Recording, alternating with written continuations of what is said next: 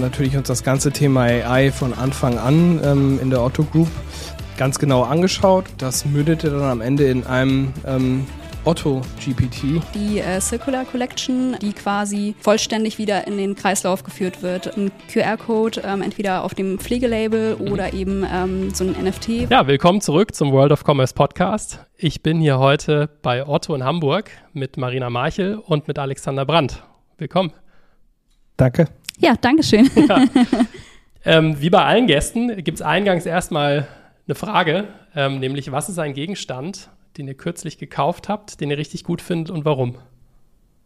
Marina, magst du loslegen?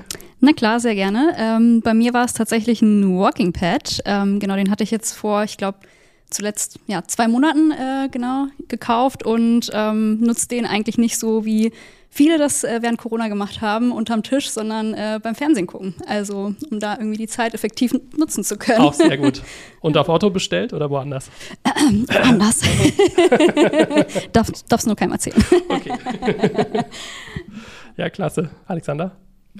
Ja, ich habe mir ein paar neue Winterstiefel gekauft, weil ich die äh, gut fand und ich habe die tatsächlich über ein, über ein Werbemittel bin ich da darauf aufmerksam geworden und äh, das war ein Creative von Temu.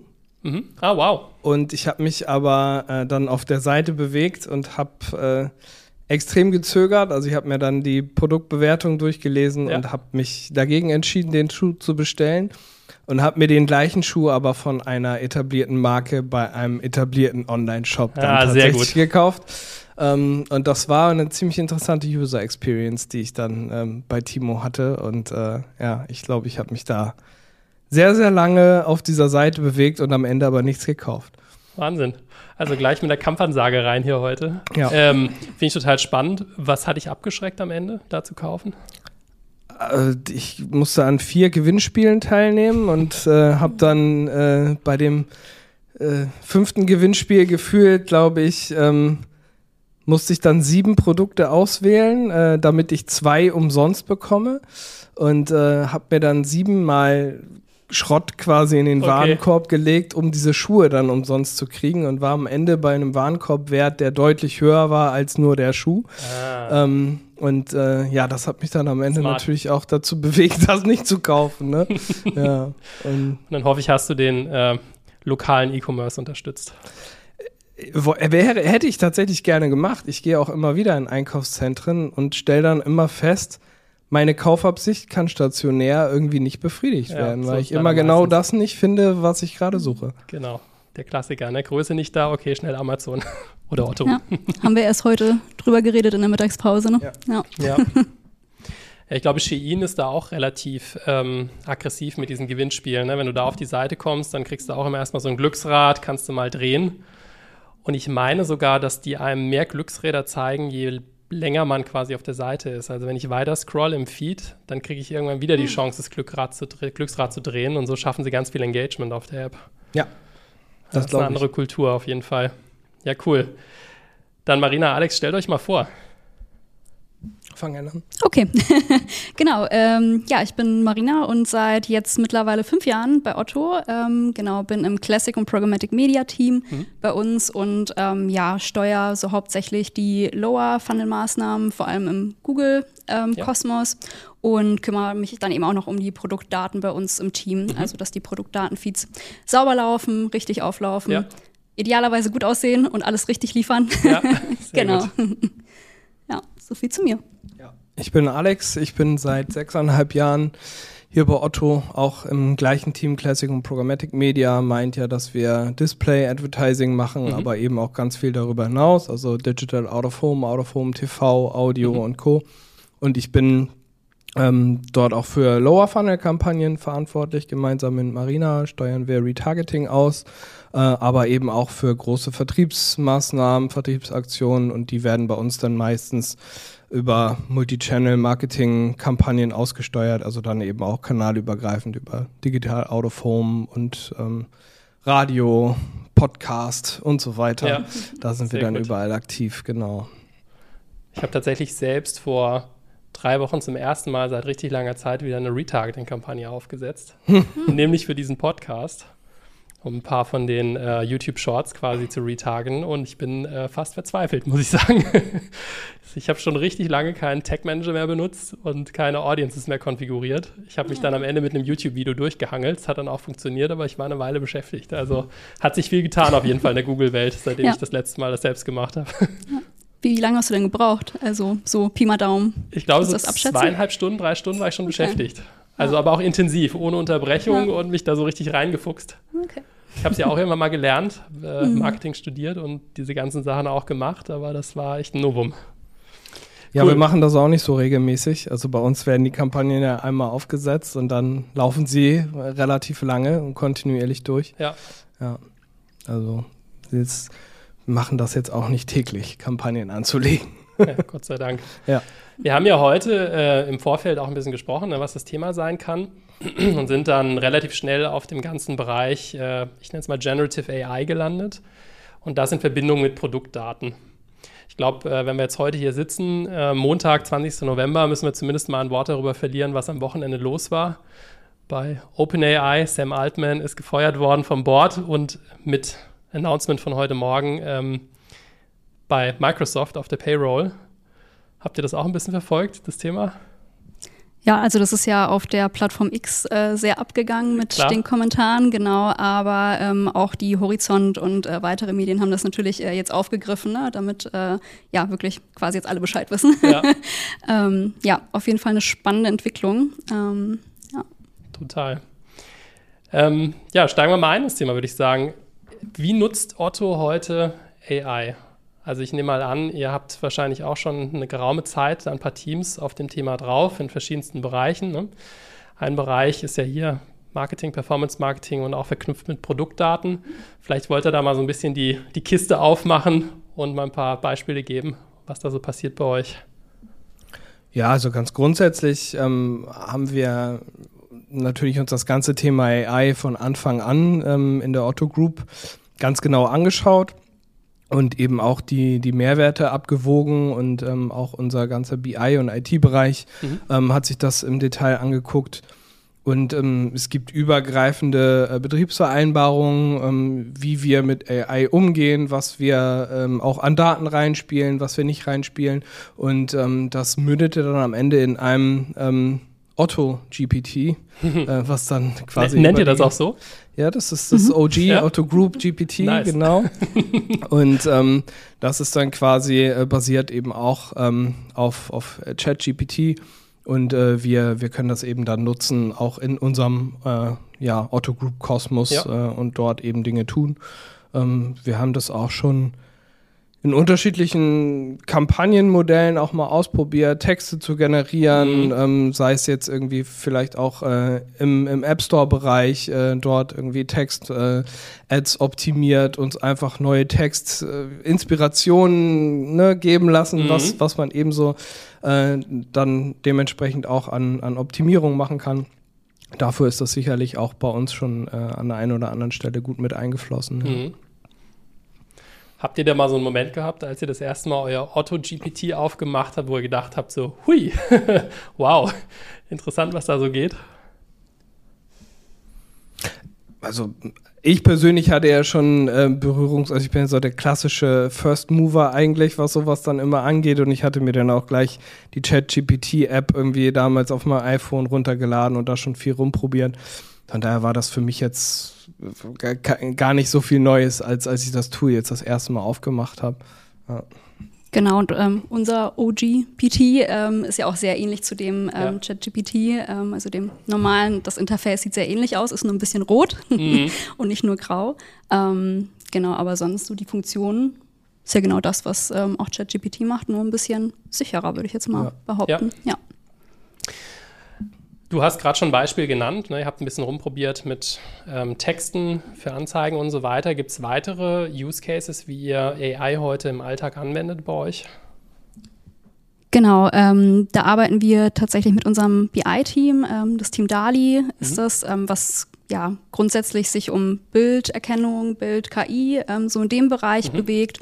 Und ähm, da haben wir auch schon wieder ähm, ja, den Kreis geschlossen zum Thema Produktdaten. Ähm, wir versuchen da eben für unsere Retargeting-Freisteller oder alle Werbemittel, die wir so dynamisch bespielen, ähm, auf Basis unseres Produktdatenfeeds, ähm, mit denen dann eben die Bilder zu optimieren, beziehungsweise die Auswahl, die dann eben ja, der Partner oder uns ähm, der Händler Otto zur Verfügung stellt, da das beste Bild ähm, rauszusuchen, mhm. beziehungsweise alles rauszufiltern, was wir halt auf keinen Fall drin haben möchten, wie zum Beispiel eine Maßskizze, die im Werbemittel einfach nicht schön aussieht. Ja. Ähm, genau, oder Detailansichten oder ähnliches, sondern wirklich einen schönen Freisteller haben, beziehungsweise vielleicht in einigen ähm, Kanälen dann auch ein Ambient-Bild. Genau. Vielleicht müsst ihr noch mal kurz ein bisschen ausholen, warum ähm, diese Qualitätsauswahl überhaupt so wichtig ist bei Otto. Weil, wenn ich es richtig verstanden habe, sind es ja nicht nur sozusagen eure eigenen Produkte in dem Sinne, die mit eurem eigenen Category Management angekauft worden sind, ne, wo dann natürlich eine hohe Qualität gewährleistet werden kann, sondern ihr habt auch viel Third-Party-Informationen. Vielleicht könnt ihr noch mal erklären, wo die herkommen und warum das Probleme macht.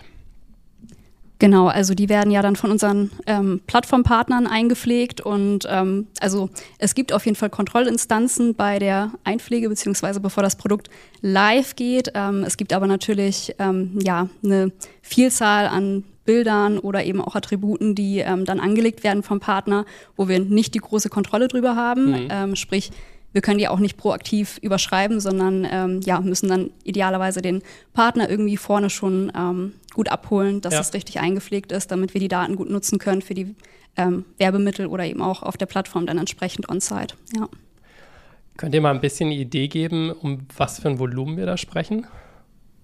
Also wir haben jetzt insgesamt äh, 15, mehr als 15 Millionen Artikel auf wow. der Plattform und ähm, ein Artikel hat mehrere Ausprägungen. Ähm, also den gibt es dann natürlich in unterschiedlichen Größen, Farbvariationen ähm, und je nach Ausprägung kann das natürlich auch ein anderes Artikelbild auch sein dann mhm. am Ende, ähm, was dazu führt, dass wir natürlich dann in Teilen auch mehr als 60 Millionen wirkliche Artikel ja. dann dementsprechend auch auf der Plattform haben. Und äh, das ist natürlich auch im Zuge von unserem ähm, Plattformhochlauf und unserer Transformation dann am Ende ähm, in den letzten Jahren extrem schnell gewachsen. Mhm. Und ähm, das bringt natürlich auch immer Wachstumsschmerzen mit sich, die man dann vielleicht auch immer erst merkt, ähm, wenn man gerade bei uns jetzt äh, im, im, Marketing dann feststellt, oh, die Werbemittel sehen nicht mehr so aus, wie wir uns das eigentlich vorstellen ja. und die Produkte ähm, sind, die Produktbilder entsprechen nicht irgendwie dem, wie wir uns das irgendwie wünschen oder es werden auf einmal andere ähm, Produktbilder auf Basis von unserem alten Regelwerk selektiert, die wir so vielleicht heutzutage gar nicht mehr selektiert mhm. hätten. Ähm, also Beispiel ist irgendwie ein Smartphone von der Seite fotografiert oder ein Fernseher von der Rückseite. Das bringt natürlich jetzt im Marketing-Kontext dem, dem Kunden erstmal überhaupt gar nichts, wenn wir ihm so ein Bild dann am Ende in einer Retargeting-Anzeige ja, ja. beispielsweise zeigen.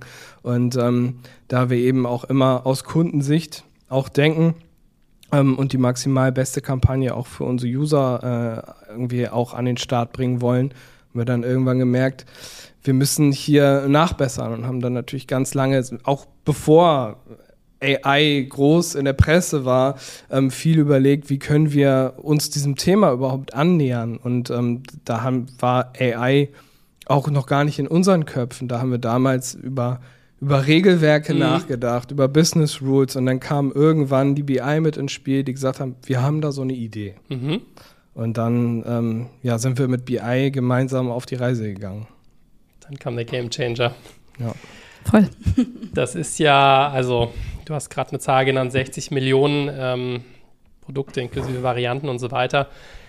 Das ist ja am Ende eine Menge, die kannst du gar nicht mehr händisch ähm, irgendwie betreuen. Ne? Im Grunde ist, glaube ich, entweder ein re gutes regelbasiertes Werk, mit dem man erstaunlicherweise auch sehr weit kommt, mhm. oder jetzt eben AI, glaube ich, schon ein ganz guter äh, Problemlöser für das Thema, gerade für das Herausfinden, okay, welche Bilder sind denn eigentlich nicht gut geeignet wir haben zum Beispiel, ähm, beschäftige mich auch schon ein paar Tage mit Produktdaten. Wir haben früher mal den Hack gemacht und den Kunden das Produktbild zugehalten und haben sie gefragt, kannst du jetzt noch sagen, was das für ein Produkt ist? Und wenn dann aus der Beschreibung, dem Titel und dem Beschreibungstext eigentlich nicht mehr klar erkennbar war, was es eigentlich für ein Produkt ist, dann wusste man, okay, hier stimmt was mit der Qualität nicht. Ne? Mhm. Das ist natürlich, und solche Hacks kann man dann ähm, programmatisch mit AI auch ganz gut finden. Wie sieht denn für euch so ein, ähm, ein perfekter Produktdatensatz aus? Also aus eurer Erfahrung raus, du machst es hier äh, über sechs Jahre, du fünf Jahre. Was ist denn so, äh, wo würdet ihr sagen, okay, da wissen wir, wenn das alles drin ist, wenn das so beschaffen ist, dann kriegen wir die beste Performance?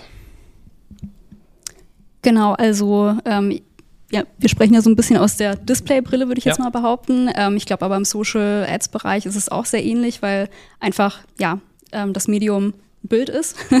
ähm, nicht so wie bei Paid Search be beispielsweise der Text ähm, eine große Rolle spielt. Deswegen würde ich sagen, ein sehr guter Freisteller ähm, auf jeden Fall, der da eingepflegt ist, der natürlich dann auch als Freisteller erkannt werden kann.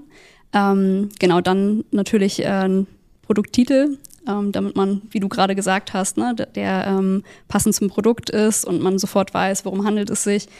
Idealerweise natürlich dadurch, dass wir auf unseren Werbemitteln nicht viel Platz haben, dass irgendwie die ersten Keywords auch das sind, ähm, was das Produkt beschreibt. Ja. Ähm, genau, also beispielsweise T-Shirt von Tom Taylor oder sowas. Direkt ähm, vorne dran. direkt vorne dran, genau, ja. richtig. Und ähm, genau dann eben sowas wie äh, die Attribute an einem Produkt. Ne? Also jede Variation, wie Alex schon gesagt hatte, ähm, ja, dass es an ein und derselben Stelle gepflegt ist, sprich mhm. die Farbe immer ein Attribut ist und ähm, nicht irgendwie ein anders benanntes Attribut ähm, dann entsprechend hat, ja. weil dann müsste man wieder mit dem Regelwerk arbeiten und ähm, sich da Lösungen bauen. Mhm. Ähm, genau, ich glaube. Hast du noch Ergänzung? Wie geht ihr da rein, wenn ihr mhm. so Titeloptimierung macht? Habt ihr dann für Produktkategorien einzeln auch unterschiedliche Schemata? Also, dass zum Beispiel Elektronik ein anderes Schema hat als Fashion, weil dort andere Attribute an anderer Stelle stehen oder ist das eher generisch? Mm, ich glaube, größtenteils übernehmen wir das, was die ähm, Partner ja. oder beziehungsweise der Händler einpflegt, ähm, machen dann in einigen Kanälen Anpassungen, weil wir beispielsweise im ähm, Display-Banner den Verkäufer an einer anderen Stelle ähm, kommunizieren und nicht unbedingt im Titel. Das heißt, den nehmen wir dann irgendwie automatisch direkt raus ähm, für unsere mhm. Display. Produktdatenfeeds, ähm, genau, das ist jetzt einfach mal so ein Beispiel, wo wir nochmal manuell nachbessern. Ja. Genau. Ja, und dann ist es natürlich so, dass wir auch gewisse Dinge über alle Kategorien hinweg gleichermaßen ähm, umsetzen müssen, weil wir juristische Vorgaben haben. Mhm. Sprich, wir müssen einfach ähm, dann auch die vollständige Artikeldetails eben nennen, ähm, schon gleich mit der Headline quasi zusammen, damit es ersichtlich geht äh, oder ersichtlich wird, um welches Angebot es sich hier konkret handelt. Also dieser Preis, den wir ausloben, 399 Euro, ist der jetzt für die Waschmaschine mit der 5 Kilo Trommel oder ja. eben äh, für, nur für die 3 Kilo Trommel oder ist es für, für äh, die Matratze mit der 90 Zentimeter Breite oder 140 Zentimeter Breite? Das heißt, wir müssen da schon eben auch die ganzen Details eben mit nennen, aus juristischen Gründen. Mhm. Ähm, und äh, um das auch nochmal zu ergänzen, was so der, der ideale oder der ideale perfekte Produktdatensatz für uns ist, natürlich auch jetzt aus ähm, Marketinggründen äh, brauchen wir natürlich noch Informationen, wie, wie ist der aktuelle Preis, wie ist der UVP. Mhm. Ähm, aus diesen beiden Komponenten kann man sich dann eben automatisch auch einen, Rabatt äh, berechnen, den man dann in einen Störer ähm, auch integrieren ja. kann, um, um noch ein bisschen mehr Klickimpuls vielleicht auch zu generieren. Ähm, dann brauchen wir Informationen zur aktuellen Energieeffizienzklasse, damit wir auch das dementsprechende Energieeffizienzlabel mit anzeigen können. Hat auch juristische Gründe. Mhm. Ähm, wenn man das eben nicht tut, äh, dann macht man sich äh, letztendlich auch angreifbar. Mhm. Und ähm, auch das ist halt etwas, was von Category zu Category bei uns unterschiedlich, unterschiedlich. ist. Ne? Einige Artikel haben diese Daten und sind verpflichtend, die eben auch mit anzuzeigen ähm, und äh, einige Artikel eben nicht. Ne? Oder auch in unterschiedlichen Sortimenten sind unterschiedliche Dinge auch vielleicht für den Kunden interessant und relevant, wie zum Beispiel ein Flag. Ist das ein ein nachhaltiger Artikel ist, der ja. aus nachhaltiger Baumwolle vielleicht gefertigt. Das ist jetzt bei einem, einem Fashion-Produkt anders als bei einer, bei einer Waschmaschine beispielsweise. Mhm. Und so haben wir eben ganz viele unterschiedliche Herausforderungen als Multisortiment-E-Commercer mhm. äh, gegenüber einem, der vielleicht spitz nur äh, Fashion bewirbt. Das macht viel Sinn.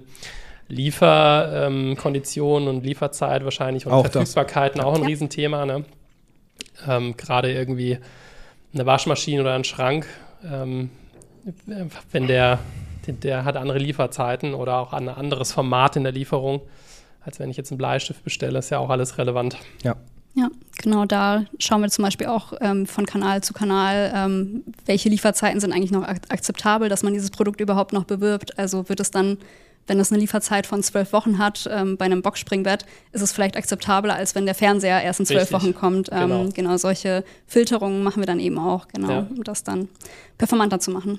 Ja. Ähm, Alex, du hattest vorhin mal Out of Home erwähnt.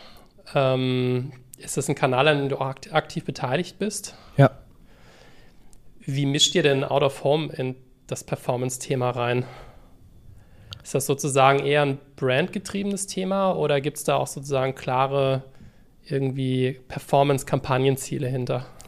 Äh, sowohl als auch. Also wir haben tatsächlich ähm, auch ein Media-Mix-Modell bei mhm. uns ähm, integriert, äh, was auf unsere ähm, E-Commerce-Daten auch aufsetzt. Und wir haben herausgefunden, dass der Kanal Digital Out of Home ähm, sich sowohl für Branding als auch ähm, für Vertriebskampagnen eignet. Also ähm, vor allem digital out of home, weil wir da eben auch kurzfristig Kampagnen an und aus. Wir müssen nicht immer eine Dekade buchen mhm. und irgendwelche Pla Plakate mhm. drucken lassen und bekleben, sondern wir können eben auch dann wirklich mit einem digitalen Motiv rausgehen und ähm, das machen wir tatsächlich sehr stark, auch aktuell jetzt in der Black Friday-Phase wieder. Ähm, und äh, genau da gehen wir gerade den Weg, dass wir auch versuchen, über Produktdaten ähm, diese Werbeflächen auch zu befüllen. Da ja, haben wir okay. unseren Produktdatenfeed dann mit angeschlossen ähm, und streamen dann die Bilder ähm, direkt aus dem Produktdatenfeed in die digital Out-of-Home-Werbemittel mit mhm. einem Regelwerk und Dynamisierung, so dass wir in Stuttgart andere Motive als in München und in Hamburg in Kombination mit Headlines und Farben. Also das ist so ein bisschen Dynamic Creative Optimization, nur ohne das Optimization, weil uns fehlt dann natürlich der Rückkanal. Ne? Also im Display-Bereich würde man dann eben auf Click oder Conversion oder sonstige Dinge optimieren. Ähm, das können wir da nicht, noch nicht, vielleicht mhm. irgendwann. Ähm, aber das ist tatsächlich ein sehr spannender Use Case. Aber ihr könnt wahrscheinlich schon einen gewissen Uplift dann in Conversions und in euren Digitalkampagnen wahrscheinlich sehen, ne? oder? Wenn Autoform läuft parallel.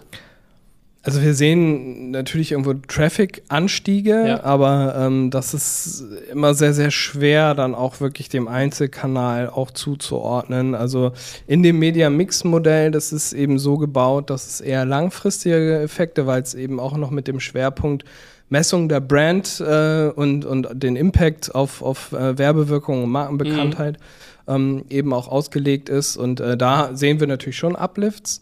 Ähm, wenn man jetzt in diese vertrieblichen Zeiträume reingeht, das verwischt alles sehr. Ne? Ja, also okay. gerade jetzt in der Black Friday-Zeit, äh, wo sowieso dann extrem viel Traffic drauf ist, ja. das wäre wirklich sehr vermessen zu sagen, das hat jetzt nur den Einfluss, weil wir eine digital Out-of-Home-Kampagne spielen. Ich dachte, ja. ihr habt einen Weg gefunden. Schön wäre es auf jeden Fall, ja. Noch keinen Königsweg gefunden, leider nicht. Ich finde es trotzdem total spannend, weil wir haben jetzt äh, 2023 und ich kann mich daran erinnern, dass wir 2009 da habe ich angefangen, gerade so ein bisschen Online-Sachen zu machen. Da war ich auf einer Konferenz am Tegernsee und da waren Vertreter von Ströer da. Und ich weiß, dass damals, das war ja sowieso gerade irgendwie äh, Krise vorbei, 2008, ne, ähm, Immobilienkrise und so weiter, war sowieso alles am Boden. Und ich weiß, da war ganz schön Katerstimmung bei den Ströers, weil die irgendwie dachten so, oh, jetzt kommt hier das ganze digital und Google und was sonst noch so alles am Start war und die nehmen uns perspektivisch das ganze Business weg. Und jetzt sitzen wir hier quasi 14 Jahre später und sprechen nach wie vor über Out of Home. Also ich finde es total interessant, wie es sich gehalten hat, dass sich gehalten hat. Und tatsächlich ist es ja so, dass ich glaube, jetzt dieses Jahr ist vielleicht ein bisschen anders, aber in den letzten Jahren ähm, war es nicht gerade einfach, Out-of-Home-Flächen zu bekommen, weil eben diese Symbiose zwischen digital, online und Out-of-Home wohl recht mhm. gut funktioniert hat. Ne? Und die ganzen Rocket-Unternehmen und Lieferdienste und wie sie alle heißen, die haben ja ganz fleißig auch die Plakate gebucht und tun es auch immer noch. Mhm. Also das ist echt eine spannende Entwicklung. Hm, du hast ähm, vorhin das Thema Nachhaltigkeit kurz gestreift. Ähm, wird immer wichtiger. Haben auch viele, viele Händler Initiativen zu. Amazon zum Beispiel, den Climate Friendly Pledge. Was macht denn Otto in dem Space? Recht viel. ähm, gleich, genau, vielleicht äh, nenne ich da einfach ein paar Beispiele. Also ich glaube generell, ähm, die Otto-Familie ist ja sehr ähm, engagiert, was so Nachhaltigkeitsthemen angeht. Aber auch ähm, auf der Otto-Plattform ähm, ist sowas wie eben ähm, Verpackungen aus White Plastic, ähm, mhm. diese Initiative ähm, relevant. oder eben auch ähm, tatsächlich haben wir letztes Jahr, müsste das gewesen sein, die äh, Circular Collection ähm, auch gelauncht. Mhm. Ähm, genau, das ist halt eine Damenbekleidungskollektion, ähm, genau, die quasi vollständig wieder in den Kreislauf geführt wird. Ähm, sprich, wenn der Kunde Super. das eben gekauft hat, ähm, gibt es dann ähm, ja, einen QR-Code ähm, entweder auf dem Pflegelabel mhm. oder eben ähm, so ein NFT, was ein ähm, oh. drin ist. ähm, genau, und dann äh, kann eben der Kunde oder die Kundin ähm, das scannen und ähm, weiß dann ganz genau, wie das Kleidungsstück wieder zurück in den Kreislauf geführt wird. Je nachdem, wie der Zustand eben ist, ähm, ja, wird es dann eben weiterverkauft, also Secondhand-mäßig, mhm. oder eben ähm, ja, als ähm, gute Ressource dann weiter verwendet. Mhm. Genau. Fallen dir da noch Themen? Ja, ähm, darüber hinaus gibt es noch die Initiative Platz schaffen mit Herz äh, mhm. von Otto. Da kann man eben auch ähm, seine alten Kleider äh, dementsprechend zurückführen, ähm, spenden, recyceln etc. Und ähm, was wir sozusagen aus unserer äh, Media-Perspektive noch machen, ist, dass wir für uns das ganze Thema nachhaltige Mediabuchungen äh, stärker in den Fokus rücken. Also dass okay. wir da tatsächlich dann die Partner, die Publisher eben auch bewerten, wie nachhaltig ist die Media oder die Platzierung, die wir dort sozusagen auch einbuchen. Ähm, dort gibt es Scoring-Modelle. Ähm, da haben wir auch gemeinsam mit unserer Agentur ähm, ein Scoring entwickelt, um einfach herauszufinden, wie viel CO2-Belastung hat diese, diese Media-Platzierung. Also, dass wir tatsächlich auch ähm, dort mit dem Schwerpunkt nachhaltige Mediabuchung auch agieren und das einfach in dem Mindset auch bei uns nach und nach durchholen. Ne? Und auch da wären wir wieder Beispiel irgendwie bei Ströer, die dann ähm, an den Infoscreens oder an den Roadside-Screens Insektenhotels haben und so weiter. Mhm. Oder ja, also da gibt's gibt's recht viel, ähm, was man da auch noch ähm, beachten kann und äh, da engagieren wir uns auch sehr stark im Team. Ja, sehr gut. Habe ich das richtig verstanden, dass, dass ihr quasi, wenn ihr Digitalbuchungen macht, nach einem Modell bewertet oder zumindest mal evaluiert, welcher Werbekanal ist wie klimafreundlich? Also genau. mal so High Level. Ja. Wie macht man das? Da stecke ich jetzt so im Detail. Das hat ein äh, Kollege von uns aus dem Team auf dem Tisch. Ja. Ähm, aber letztendlich äh, wird da schon ähm, gescored, was, was sind das für Platzierungen, wie viele Emissionen mhm. ähm, werden da produziert und äh, die Publisher äh, legen das teilweise auch schon offen. Und wenn sie es eben nicht offenlegen, dann scoret man eben auch nicht so ja. gut. Ne? Ja. Ähm, das ist jetzt ich würde nicht so weit gehen, dass es wirklich eine finale Entscheidung ist, ob nun eingebucht wird oder nicht, aber es ist eben etwas, was wir über die Jahre und am Ende des Jahres auch evaluieren und es gibt dort auch ganz ne, klare Präferenzen, wo wir dann eben sagen, so, äh, da gehen wir dann nicht mit ne? Ja. und ähm, das äh, spielt für uns schon eine Rolle. Ich denke, das wird immer wichtiger, die Konsumenten fragen es nach. Es ist politisch auch auf jeden Fall eine starke Strömung. Wir sind in einer ähm, Arbeitsgruppe, die nennt sich äh, Surpass. Das ist von ähm, der EU eine Initiative für einen digitalen Produktpass. Und dieser digitale Produktpass hat zum Ziel, du hast es gerade schon genannt, das Wort, die Circular Economy zu fördern. Quasi Produkte länger im Kreislauf zu lassen. Und ähm, deswegen hat es mich so gefreut zu hören, dass äh, Otto sozusagen auch bei Textilien angefangen hat, weil auch die EU hat sich zwei Kategorien rausgepickt, einmal Elektronik und einmal Textilien, weil diese zwei Kategorien wohl tatsächlich am meisten ähm, Verschmutzung oder Einfluss aufs Klima aktuell haben. Und ähm, nachgelagert, wenn man diese Kategorien sozusagen circular machen würde, full circular, hätte man einen super guten Impact ähm, und würde ganz, ganz viel äh, Positives schon bewirken. Ja, also Textilien ist eine, vielleicht kommt dann als nächstes Elektronik ins Spiel. Mal schauen. Mhm. Ich hätte ähm, so, wir sind ja beim Thema AI gestartet. Das ist natürlich nur eine große Innovation, die da draußen ist.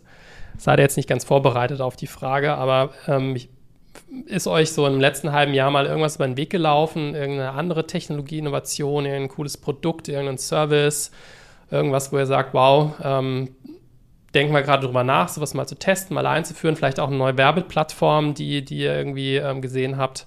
Also wo ist da euer, wo sind eure Gedanken?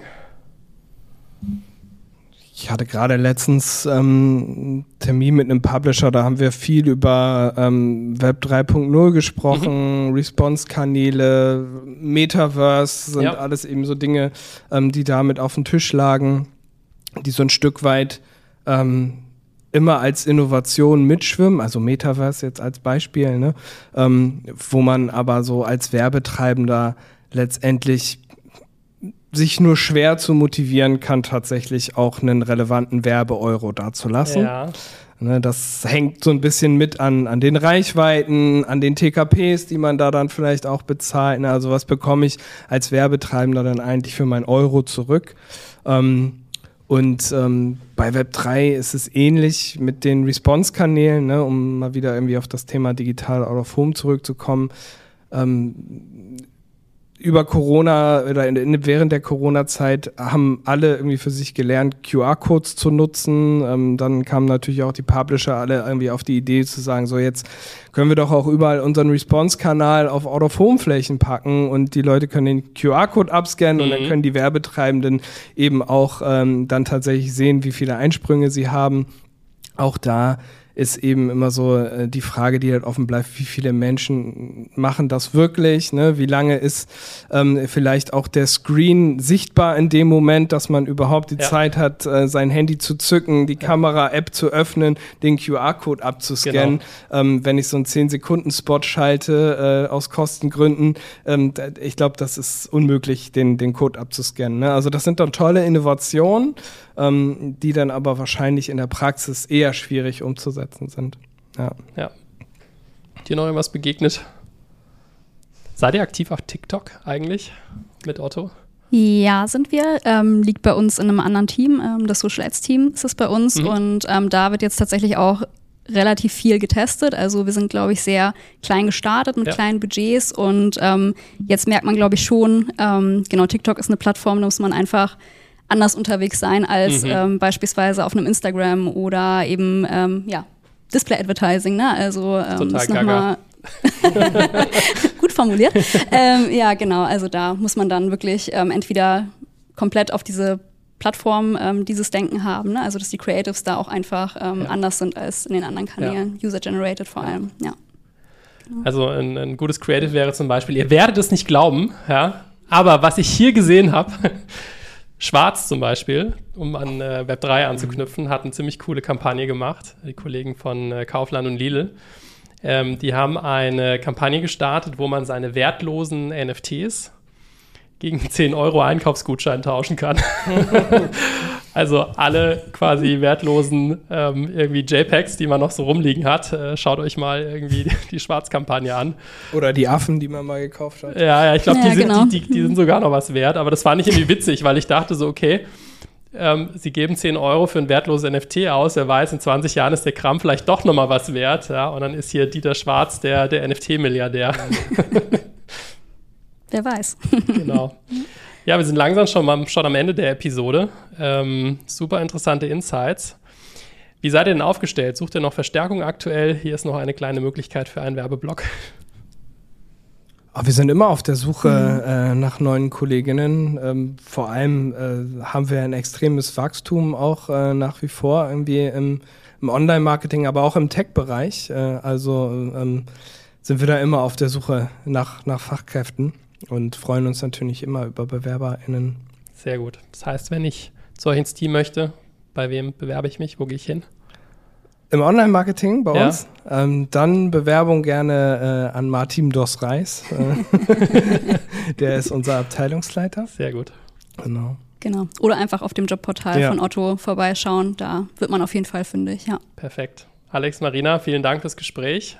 Sehr gerne. Und vielleicht machen wir in einem Jahr nochmal ein Follow-up und schauen mal, was aus OpenAI und Microsoft geworden ist und welche verrückten Dinge man mit AI und Produktdaten so anstellen kann. Vielen Dank. Gerne. Ja, danke, danke auch. dir.